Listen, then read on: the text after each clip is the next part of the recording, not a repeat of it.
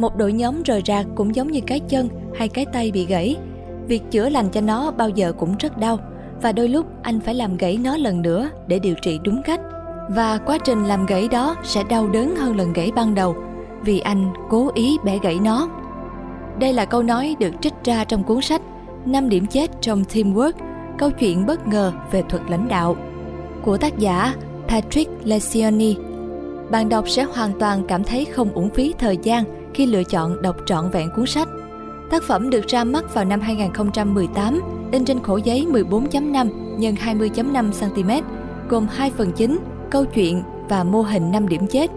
Tác giả Patrick lezioni thông qua cuốn sách đã kể cho chúng ta nghe một câu chuyện cầm binh, lãnh đạo đầy bản lĩnh của nhân vật chính Catherine, lồng ghép vào đó là mô hình 5 điểm chết trong việc xây dựng một đội ngũ đoàn kết và hiệu quả. 5 điểm chết trong teamwork có thể hiểu một cách đơn giản là những lỗ hổng sơ hở mà các tập thể, đội nhóm một cách vô tình hay cố ý thường dễ mắc phải một cách tai hại. Điểm chết thứ nhất được đề cập tới đó là sự thiếu tự tin. Một thực tế thường hay gặp phải đó là các thành viên trong một đội nhóm thường lựa chọn thiên hướng ứng xử giả tạo, luồn lách nhằm tránh gây tổn thương cho nhau. Tuy vậy, theo tác giả, chỉ khi nào mỗi cá nhân thật sự thoải mái trong việc bộc lộ những mềm yếu của bản thân, họ mới không bận tâm phòng thủ, dồn hết năng lượng và sự tập trung vào công việc đang tiến hành. Điểm chết thứ hai, sợ xung đột. Biểu hiện của sợ xung đột đồng nghĩa với sự hòa hợp giả tạo.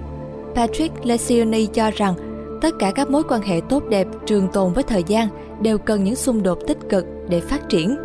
Mục đích duy nhất của các cuộc tranh luận này chính là tìm ra cách giải quyết tốt nhất trong một khoảng thời gian ngắn nhất. Những thành viên bước ra khỏi cuộc tranh luận thường sẽ không mang cảm giác nặng nề, mà ngược lại, họ sẵn sàng tinh thần để giải quyết các vấn đề quan trọng kế tiếp. Điểm chết thứ ba, thiếu sự cam kết. Trong một đội nhóm, sự cam kết bao gồm hai yếu tố, sự minh bạch và sự chấp nhận. Thiếu cam kết đồng nghĩa với sự chấp thuận tính chất mơ hồ từ kết quả công việc đạt được.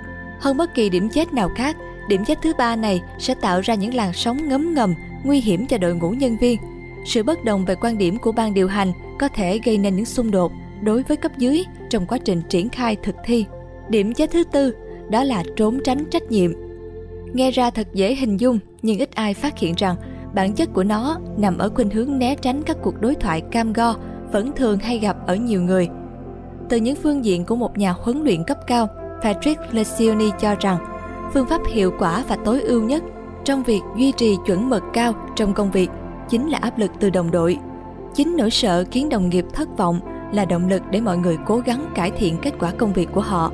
Điểm chết cuối cùng được cuốn sách nhắc tới đó là biểu hiện của việc không quan tâm đến kết quả chung.